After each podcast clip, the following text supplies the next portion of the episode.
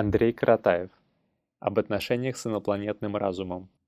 Инопланетное существо приземлилось недалеко. От черты разделяющей, как оно поняло, два мира. Первый назывался сумасшедший, второй – остальной. Вошло в контакт с одним, перелезло через забор и побеседовало с другим. В космос ушло сообщение. Нахожусь на заборе посередине, между двумя мирами – с кем вступать в контакт не знаю. В избежании ошибок глобального характера цивилизация отозвала своего агента.